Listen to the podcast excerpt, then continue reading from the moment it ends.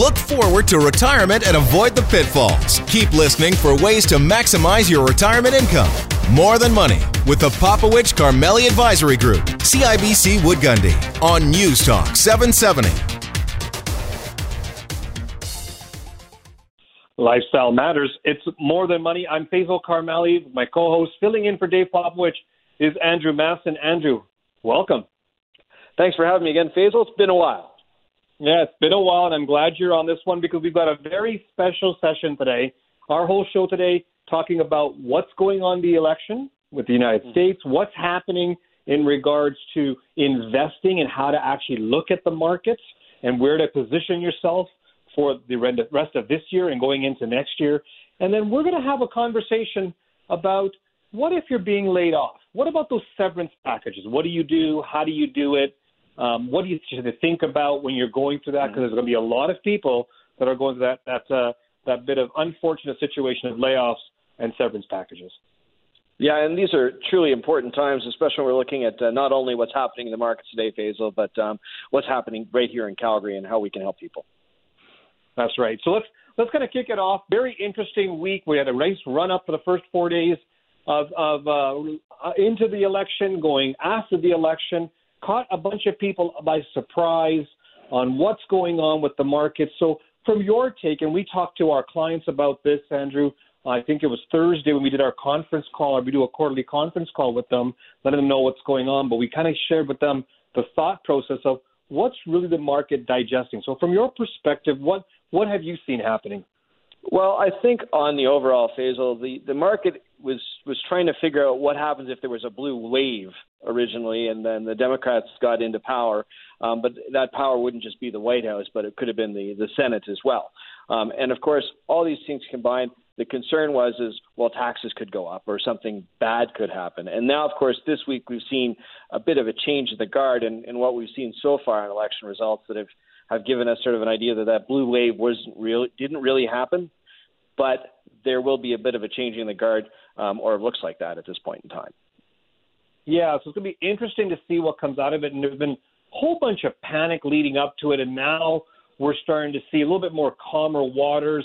Certain areas of the market, for example, the technology, your major FANG stocks, that's Facebook, Alphabet, Apple, Netflix, Google, those types of companies that have been uh, that were kind of hit over the last few weeks have started to rally because maybe a deadlock uh, uh, House and Senate would prevent any major issues happening with these tech companies.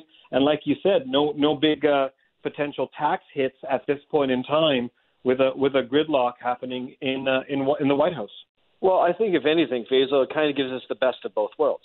And what I mean by that is, yeah, okay, maybe we're not going to have uh, on a policy basis um, higher taxes uh, because if you have a Republican-controlled Senate again, then the tax the tax issue may not be an issue anymore. But on the same time, one of the big issues that the market's been facing and trying to figure out is what's stimulus going to look like because there really hasn't been a stimulus package put out from the United States um, um, as they waited for this election. So now there's an opportunity where the market's saying, okay, we're going to get stimulus and maybe our taxes aren't going to go up. So this is this is actually good for both sides of the equation. Yeah, great point. And then you look at what came out on Friday morning, jobs reports on both sides of the border. Let's start. I'll, I'll fill in on what happened in the United States. It was a beat to the up, a surprise on the upside. More jobs were were given out or were, were created um, comparisons to what they were expecting. The unemployment rate is now at 7.7 percent. That's the expectation was 7.9% unemployment rate. So the U.S. looks pretty good. On the other hand, in Canada, the numbers were not so great. We were expecting 100,000 jobs to be created in Canada for the month of October. Came out to being just shy of 84,000, and no real big movement in the unemployment rate that we can brag about in this country. And so, do you think that there's going to be more concerns about about lack of jobs in this country? I, I am concerned about that, um, and that's simply because um, as we've seen a spike in, in coronavirus cases, which this market is paying attention to, um, that's going to affect people uh, people's abilities to, to go to work. Um, so if that's the case, Um, I know business is trying to restart, try to move forward, trying to get us in the right direction, but these cases will slow down the amount of people that are available to go there, and that might have an effect on our overall employment numbers, at least in the short term. What also happened during the week was an interesting move in the election. A whole bunch of sub elections, I guess you can call them, in the United States. And one of the biggest topics that was really focused on but not highlighted through the media was uh, six states have now approved the use of recreational cannabis.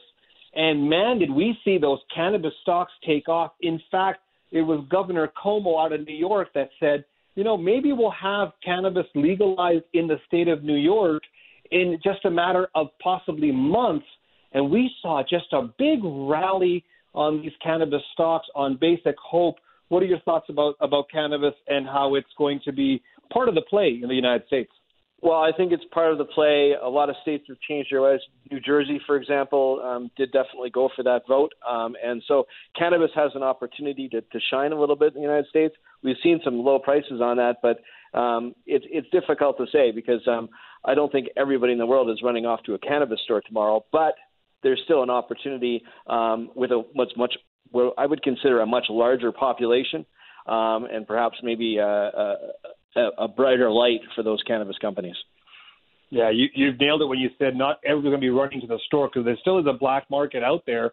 And in mm-hmm. regards to this industry, not too many companies are making a healthy profit quarter over quarter or year over year. So although there was a nice run up in cannabis stocks, we haven't seen too many companies actually make a good profit where investors are looking beyond the, the hopes of cannabis sales, but now to the profit of cannabis sales. Yeah, that's true. But you also have to consider the beverage makers and some of the other groups that have gotten into, involved with this. They believe that there's a direction or a directionality for this in the future. Um, they may have a better view or a better idea of what they think can happen in the future. Um, and time will tell, Faisal. There's no way out of that. Yeah, let's kind of end off before we head off to break on this one. We're seeing more and more countries, locations throughout this country and the United States going back into either a quasi lockdown or a full lockdown. Calgary and surrounding area, the numbers are going up. Do you think we'll go through a lockdown here in our province?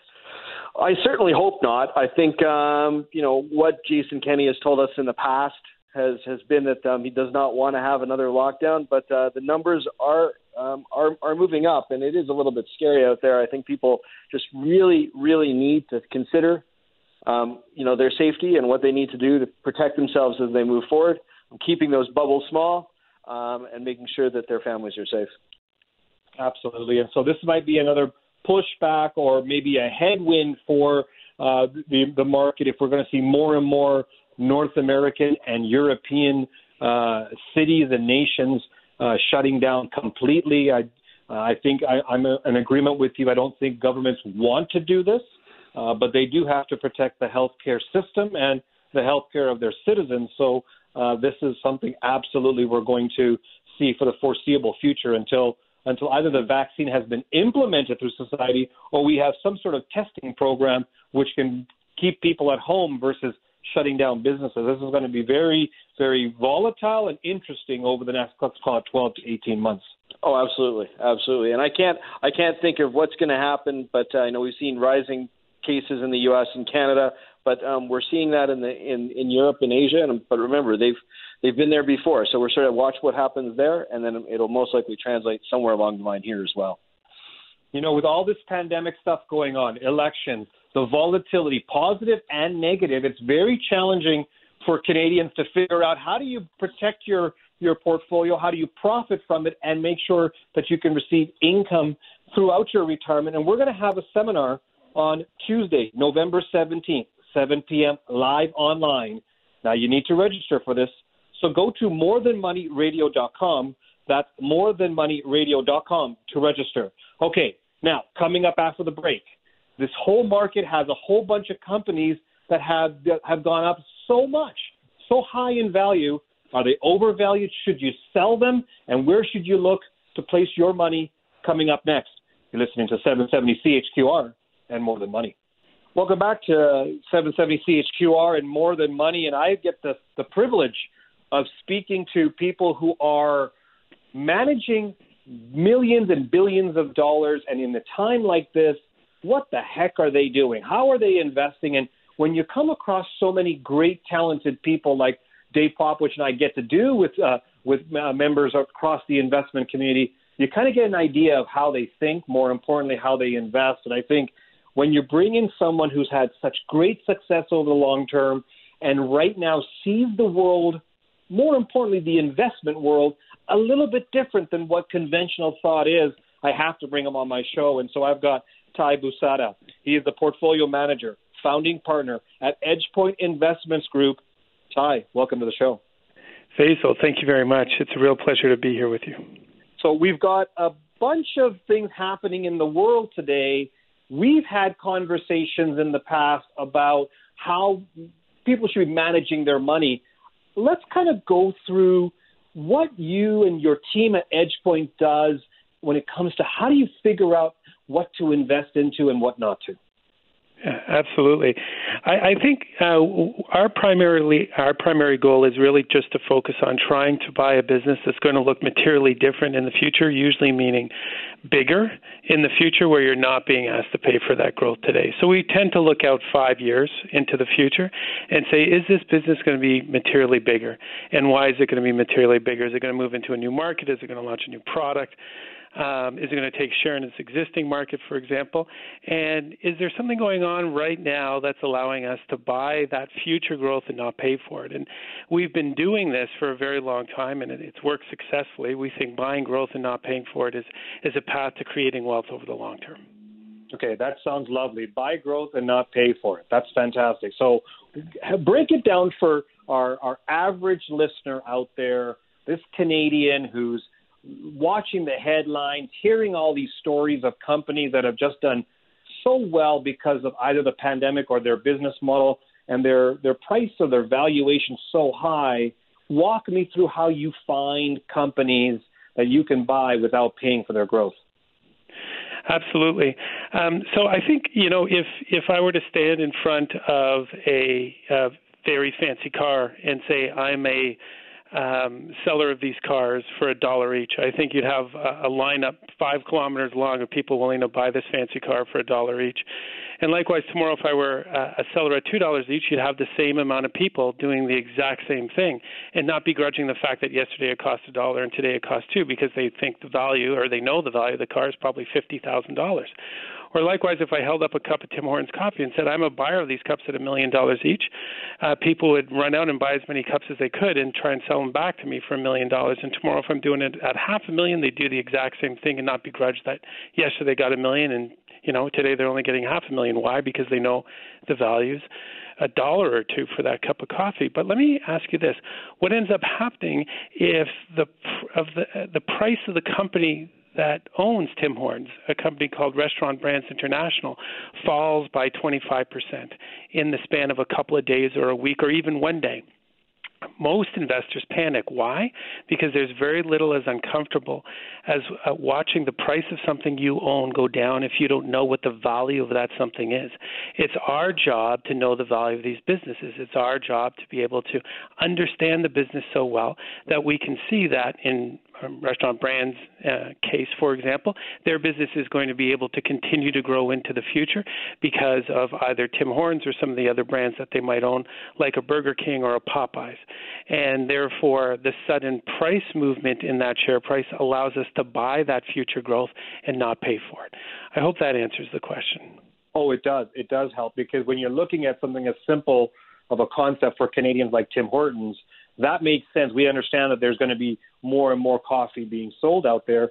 But when you're looking at businesses out there, and for the average investor or the average uh, client of an advisor, they may not understand the value of an individual company, and they look at just the stock market itself.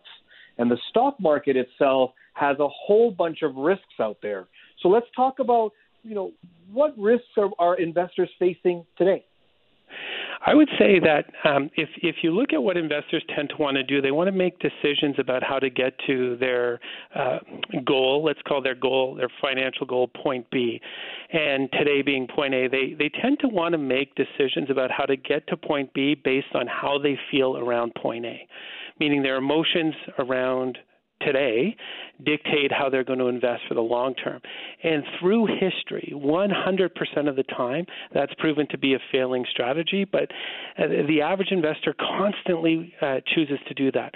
So let me give you an example of what makes people feel comfortable uh, today. Um, one of the things that make people feel comfortable today is buying things that have benefited from the pandemic, uh, irrespective of valuation. So let's call those companies the obvious growers.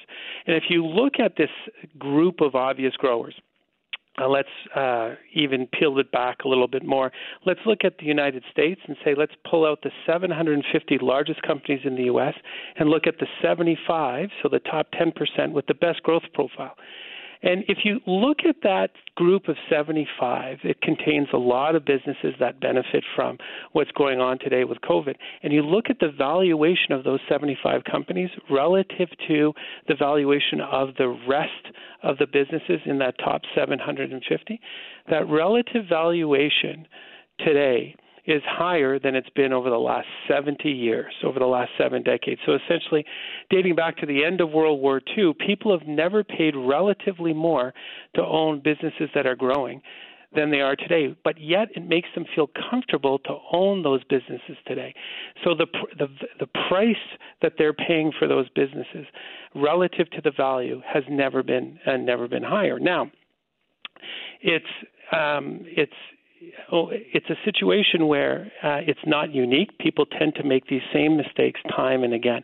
And if you go back over the last, I'm going to say 50 years because I happen to be close to 50 years old, and, and just walk you through these mistakes being made time and again, um, I think it'll be uh, truly instructive as to why you shouldn't be making decisions based on how you feel around point A on how you're going to get to point B. So uh, let, let, me just very quickly, in less than a minute or two, just walk you through 50 years worth of history of people making the wrong decision uh, around point A because of their emotions.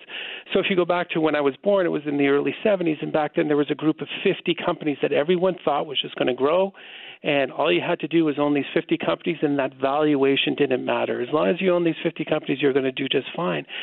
And those 50 companies were called the Nifty 50. Had you bought into that, like everyone else was buying into that because it made you feel comfortable, what ended up happening was, was within a decade, you'd lost about half your money because people weren't paying attention to valuation when they did that. Fast forward to the end of the 1970s now, and then it's Jimmy Carter, the President of the United States, going on television and saying, My fellow Americans, turn down your thermostats and wear sweaters this winter because in a couple of years we're going to start running out of oil, if you could believe it. And the oil price spiked And what ended up happening then was a lot of people, some of the people I even knew, went out and bought oil. And more importantly, in my case, I know people that buried a tank of oil in their backyard because they were worried that the oil was going to run out of the stuff or was going to get a lot more expensive. 25 years later, it cost these people that I knew more money to pull the oil out of the ground, that tank out of the ground, than the oil inside was worth. Again, a mistake that was made, and now it's permanent destruction of capital.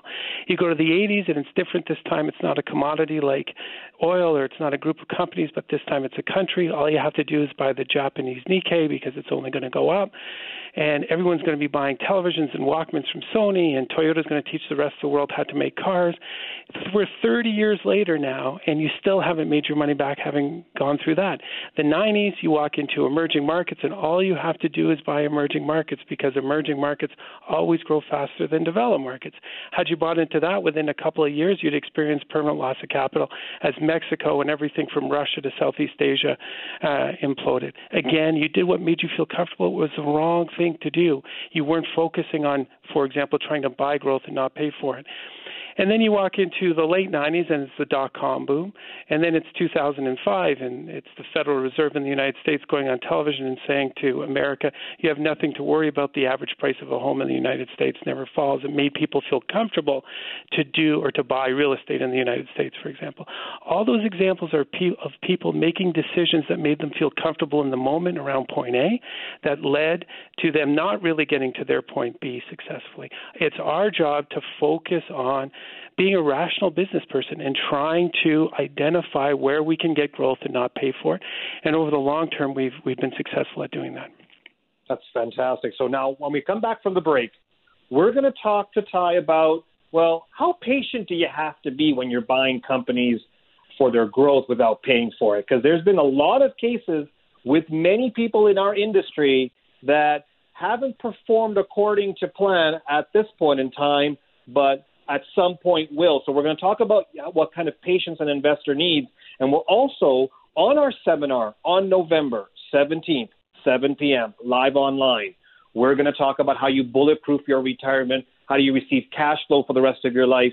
Now, if you want to join us for this webinar, you need to re- register. So go to morethanmoneyradio.com. That's morethanmoneyradio.com to register. Okay, coming up after the break, what if the portfolio is not doing so well right now, but you've got a strategy that's designed for the long term? How patient do you have to be? We'll, we'll talk about that next on 770 CHQR and More Than Money.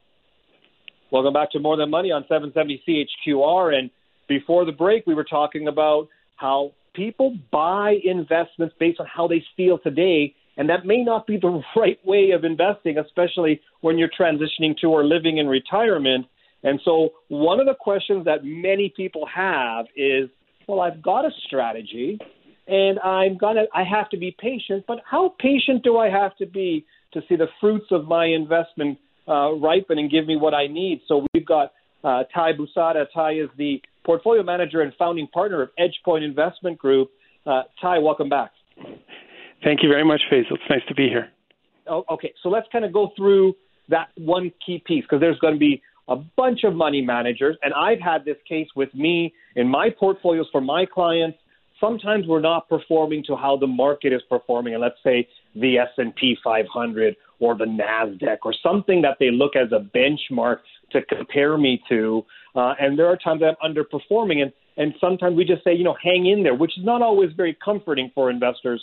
So when it comes to a portfolio, you guys do a great job at looking at companies and buying them and buying them for the growth that you don't have to pay for. How patient does somebody have to be to see that return on their investment when it when it comes to your guys' strategy? I would start by saying if you have an investment approach that you understand and you buy into, patience is required because in order to outperform an index materially over the long term, you can't do it by looking like the index itself. So sometimes the index is going to zig and a good manager is going to zag. And let me give you some con- or a concrete example. So a good managers usually underperform their index 30 to 40% of the time or 30 40% of the years. So let me give you even a more specific example. If you look at Warren Buffett, 32% of the years uh, while he's been at Berkshire Hathaway, he has underperformed the S&P 500 index, which is uh, quite astounding. When you look at his long-term track record, it would have been silly to give up on um, on, on Warren Buffett during uh, the past, but uh, it was there were plenty of opportunities to do that, given the fact that almost one out of every three years he underperformed. Okay, so that's that that's interesting. You say that because Warren Buffett is basically 66% of the time outperforming the market, 33% of the time underperforming the market, and so would you say that an average investor should hold on to the ta- strategy similar to the one that you're doing at EdgePoint for five years, ten years? Like, what's the time frame that an investor should be comfortable for? Absolutely. I think one of the biggest mistakes that investors tend to make is they want to buy a fund when it has very good short term performance and sell a fund when it has poor short term performance. There's lots of data showing that the average investor does that. And if you look at the actual fund performance, most average investors who own that fund never get the average performance because they're they're buying it when it looks good and selling when it looks uh, when it looks bad. If you have an investment approach that you believe makes sense, if you're invested in an investment approach that you believe makes sense, what you should do is focus on the long term, meaning the next five to ten years, and, and let the investment approach play out again. Because oftentimes you could go through longer periods of time, three years, for example, where uh, the investment approach looks wrong. It's not that the investment approach is uh, not working over the long term, it's that it's not looking like the index in the short term and might continue to outperform over the long term like it has in the past. Okay, so one thing that I get from my clients is that when there's a short term un- uh, underperformance, it is the uncertainty of how we may perform in the future and how are we going to manage some of the risks that are going to happen in the future without knowing what all those risks are. So, from your perspective at EdgePoint, What are you doing to navigate these risks for your investors who've entrusted you with their capital? We we define risk differently. So first of all, the vast majority of investors define risk as volatility in the marketplace, and uh, we don't see that as risk at all. We define risk as the opportunity for permanent loss of capital. So we each we approach each business as if it's a business that's going to feed our family and put a roof over their head. And in our case, it's very easy to say that because collectively, uh, the the partners that uh, are at EdgePoint, the employees of EdgePoint, are the second largest owners of our own portfolio. So we eat our own cooking and therefore we do have to approach each business as if it's going to feed our family and put a roof over their heads. So we, we look for common sense business risks, risks to revenue growth, risks to margin contraction, risks to management succession, and risk, quite frankly, to not even understanding the business model sometimes. And we try to avoid those situations. It is, uh, and just heading back to volatility now, we said risk isn't volatility. So, what is volatility? We believe volatility is the friend of the investor who knows the value of a business, and it's the enemy of the investor who doesn't know the value of a business. So, if you truly understand the value of a business, what you're able to do is, is capitalize on the volatility in the market by, by purchasing or, uh, from those who don't know the value or sometimes selling to those who don't know the value and might be overvaluing a particular business. Tye, you didn't say anything about politics. You didn't say anything about government controls and so forth. Where does that play in regards to the risks when you're looking at investing in the future? It's a topical question these days because of what's going on in the U.S. with the presidential cycle. But at the end of the day, if you if you have a business that could is about to launch a new product that's going to be able to take a bunch of market share, for example, and you know double the size of the overall business, I don't think that company that owns that product that's going to you know double their revenue because of that product really cares about what or who's going to be uh, in the seat uh, as it relates to the president of the United States. So what we're really trying to do is is focus on those businesses that can grow in different environments and not pay for that growth today. We have a couple minutes left before we have to go to commercial break. Tye, give me one or two pieces of advice that you'd want the average investor to, to know so they can be successful in their investing over the next coming five to ten years. I think the most important thing to do is identify an investment approach that you could understand and believe in with managers that have a proven ability to add value with that investment approach over the long term and stick with it.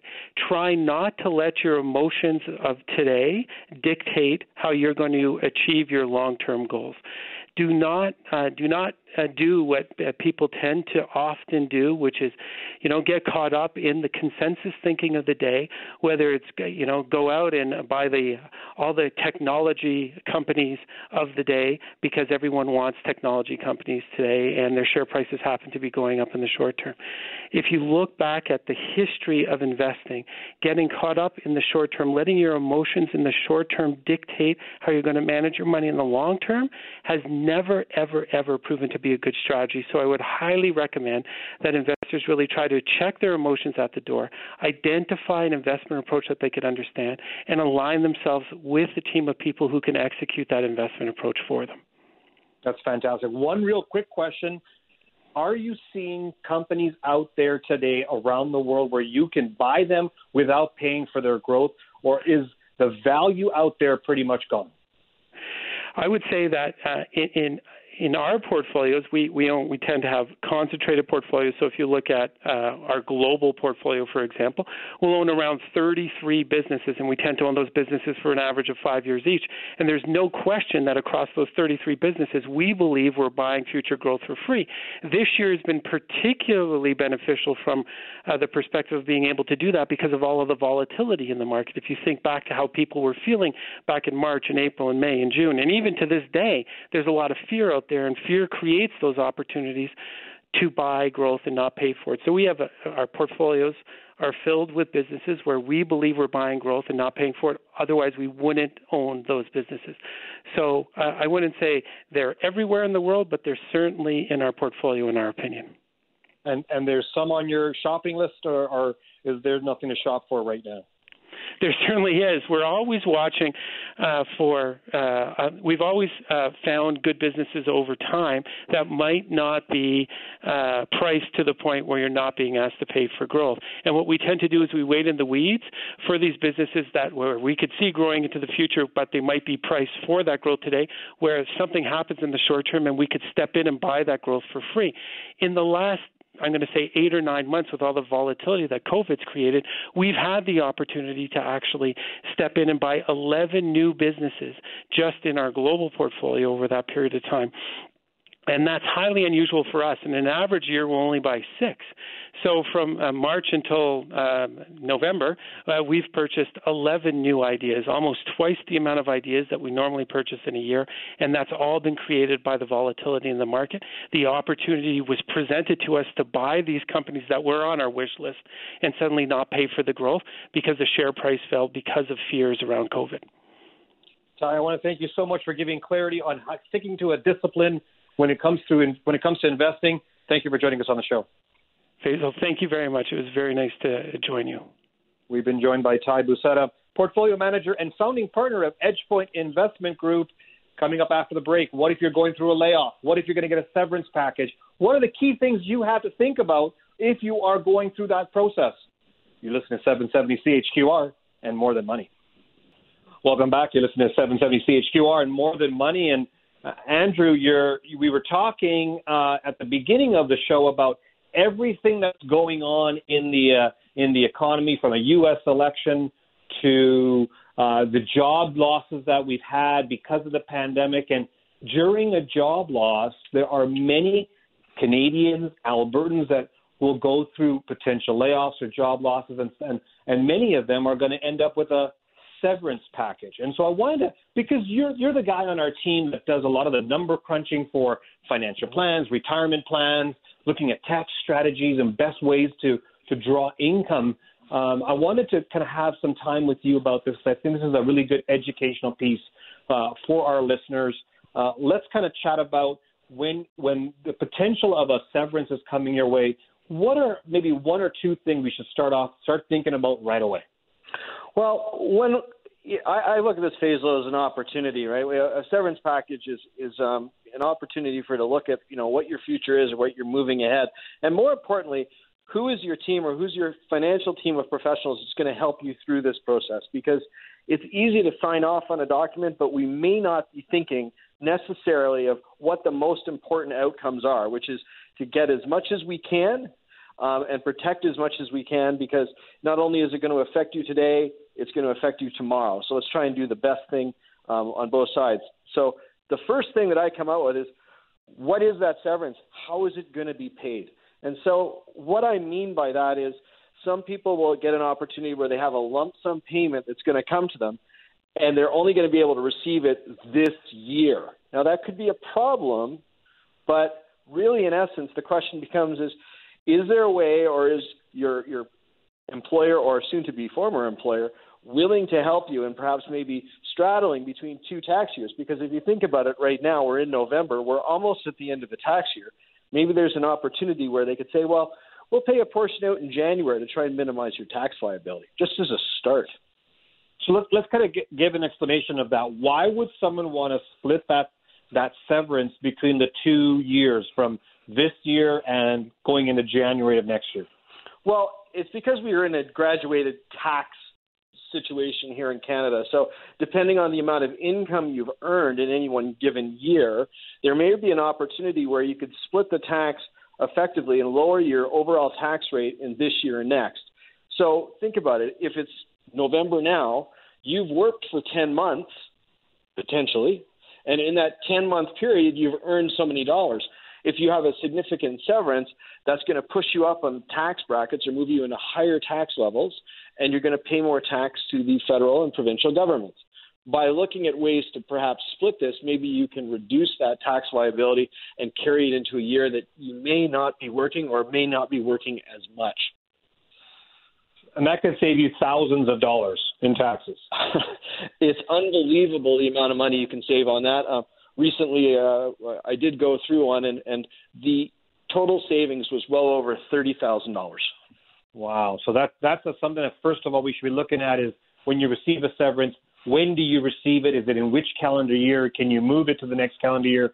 That's a very good point that you made there, Andrew. There is another part, I would say another two parts mm-hmm. when you receive a, a severance package. Part of that package is something called a retirement allowance. Tell me more about That's that. Correct.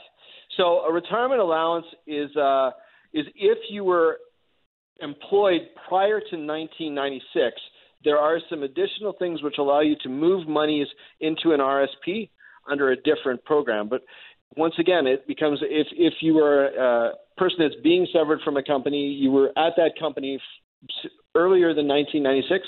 There'd be some additional options and to shelter some dollars coming into that severance plan. So, um, once again, we have to look at that, and that's why your team is very important as you move forward. Um, there's one between 1996 and the other one is prior to 1989. So there's a little bit of work and math that goes with it. Now, when most people receive their severance packages, it is the company who tells them how much they can move into these different things, such as what's the retirement allowance and what's what's an actual severance itself. Yes, um, most companies will tell you that, but you also have to consider a couple of other things. Um, so the, the severance by itself is one. Then the retirement allowance is a second. It's just a mathematical equation. You can move things into your RSP. There's no problem with that. The third piece is how much RSP room do you have? Okay. And for that so, matter, for that matter, how much RSP room does does your wife have or your spouse? Um, Perfect. And the reason so I ask why is that important? Yeah. yeah. Why is that sure. important? um, and the reason I ask that question is because, if possible, if you have significant RSP room, this is an opportunity to shelter some of those dollars and protect them from the taxman. Um, so if you've moved into a higher tax bracket because of the severance, um, we can reduce some of the tax liability by using the RSP room. On the same side, does your spouse have room? Well, ultimately, if your spouse is working and they have room, we can lower their tax bracket a little bit. So once again, trying to shelter some of that money, make sure it's protected the best can, and then of course move it forward to your retirement in the future. So you're going to get some money that's going to be considered taxable income because you're going to take mm-hmm. that in in cash. There's going to be some you can move to an RSP or your your partner's RSP, which is fantastic.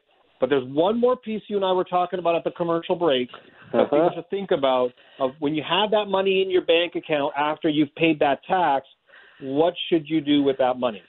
Well, Canadians have uh, we have access to a tax-free savings account. It's a great rainy day fund. It's great for a lot of different purposes. And Canadians, most Canadians haven't completely contributed to the tax-free savings account. By the end of 2020, the amount that you can have in that account 69,500. That's how much you can contribute um, total over your lifetime since the TFSA started. Um, and if you haven't hit those those dollar rooms or those figures, we would want to consider adding to them. Not only because we want to protect the dollars from tax in the future, but it provides you uh, another layer of of tax uh, tax not avoidance, but uh, just uh, tax safety. Yeah, and one thing that you do this, I do this, the rest of our team members keep on talking to our clients when they're getting the severances. Keep in mind that the company, when they pay you your severance, which is an, a, a taxable event, it's coming into your bank account, they withhold some tax, but they may not uh-huh. withhold all the tax that you're supposed to pay. In fact, in most cases, it's just 30%, and in many cases in, in, in, in Canada, severance packages might put you at the 48% tax rate. So there's there's a bunch of money you still owe come tax time. Andrew, what are your experiences with that? Well, and we have experienced that a lot because people thought they paid the tax. They end up coming with a large tax bill at the end of the year. My recommendation is work with your tax professional and your advisor to find out what kind of money you would need to leave aside to make sure that bill is paid. Um, because that bill would be uh, due likely in 2021, uh, excuse me, in 2021. Um, the reality is, is want to shelter those dollars, protect them in probably a high interest savings account. We don't want to take a lot of risk because guess what? Um, at the end of the day, the tax bill, whatever it is, is going to be owed. And if something goes wrong in the markets and we've taken on risk and you don't have enough, there's going to be a new problem. Yeah, that's a great point. I think that's that's that kind of gives you an overview of the financial issues, tax issues to think about in the event of a, a severance or a layoff. And you know what? If you just need some information, you need some help, just reach out to us by going to morethanmoneyradio.com. Uh, go to the contact us section. We'll be more than happy to give you more information from whatever we have. We've got a strong team that focuses on transitioning in retirement. I think this is a, a good time to help those the people who are going through some very stressful times. So I'm I'm glad you've been on the show today, uh, Andrew, to kind of give us this insight as well. Uh, we're going to talk more about this type of stuff on our seminar. Uh, that's going to be on Tuesday, November 17th, 7 p.m. live online. Now you need to register. So go to morethanmoneyradio.com. That's morethanmoneyradio.com to register. Andrew, thank you so much for joining uh, me today. I, I couldn't do that, done this without you. Filling in for Popowich, I think we should kick him off the show and just keep you on here full time. Well, thanks for all the uh, the support, uh, and uh, look forward to not only talking to you in the future, but uh, um, to, to other people that call in and want a little bit of help uh, in these processes. That's great. Thank you. Again, for all of you listening, thank you so much for joining us. And uh, tune in next week. We're going to have some great conversations as we get through and hopefully figure out who the next president of the United States is. You're listening to 770 CHQR and More Than Money.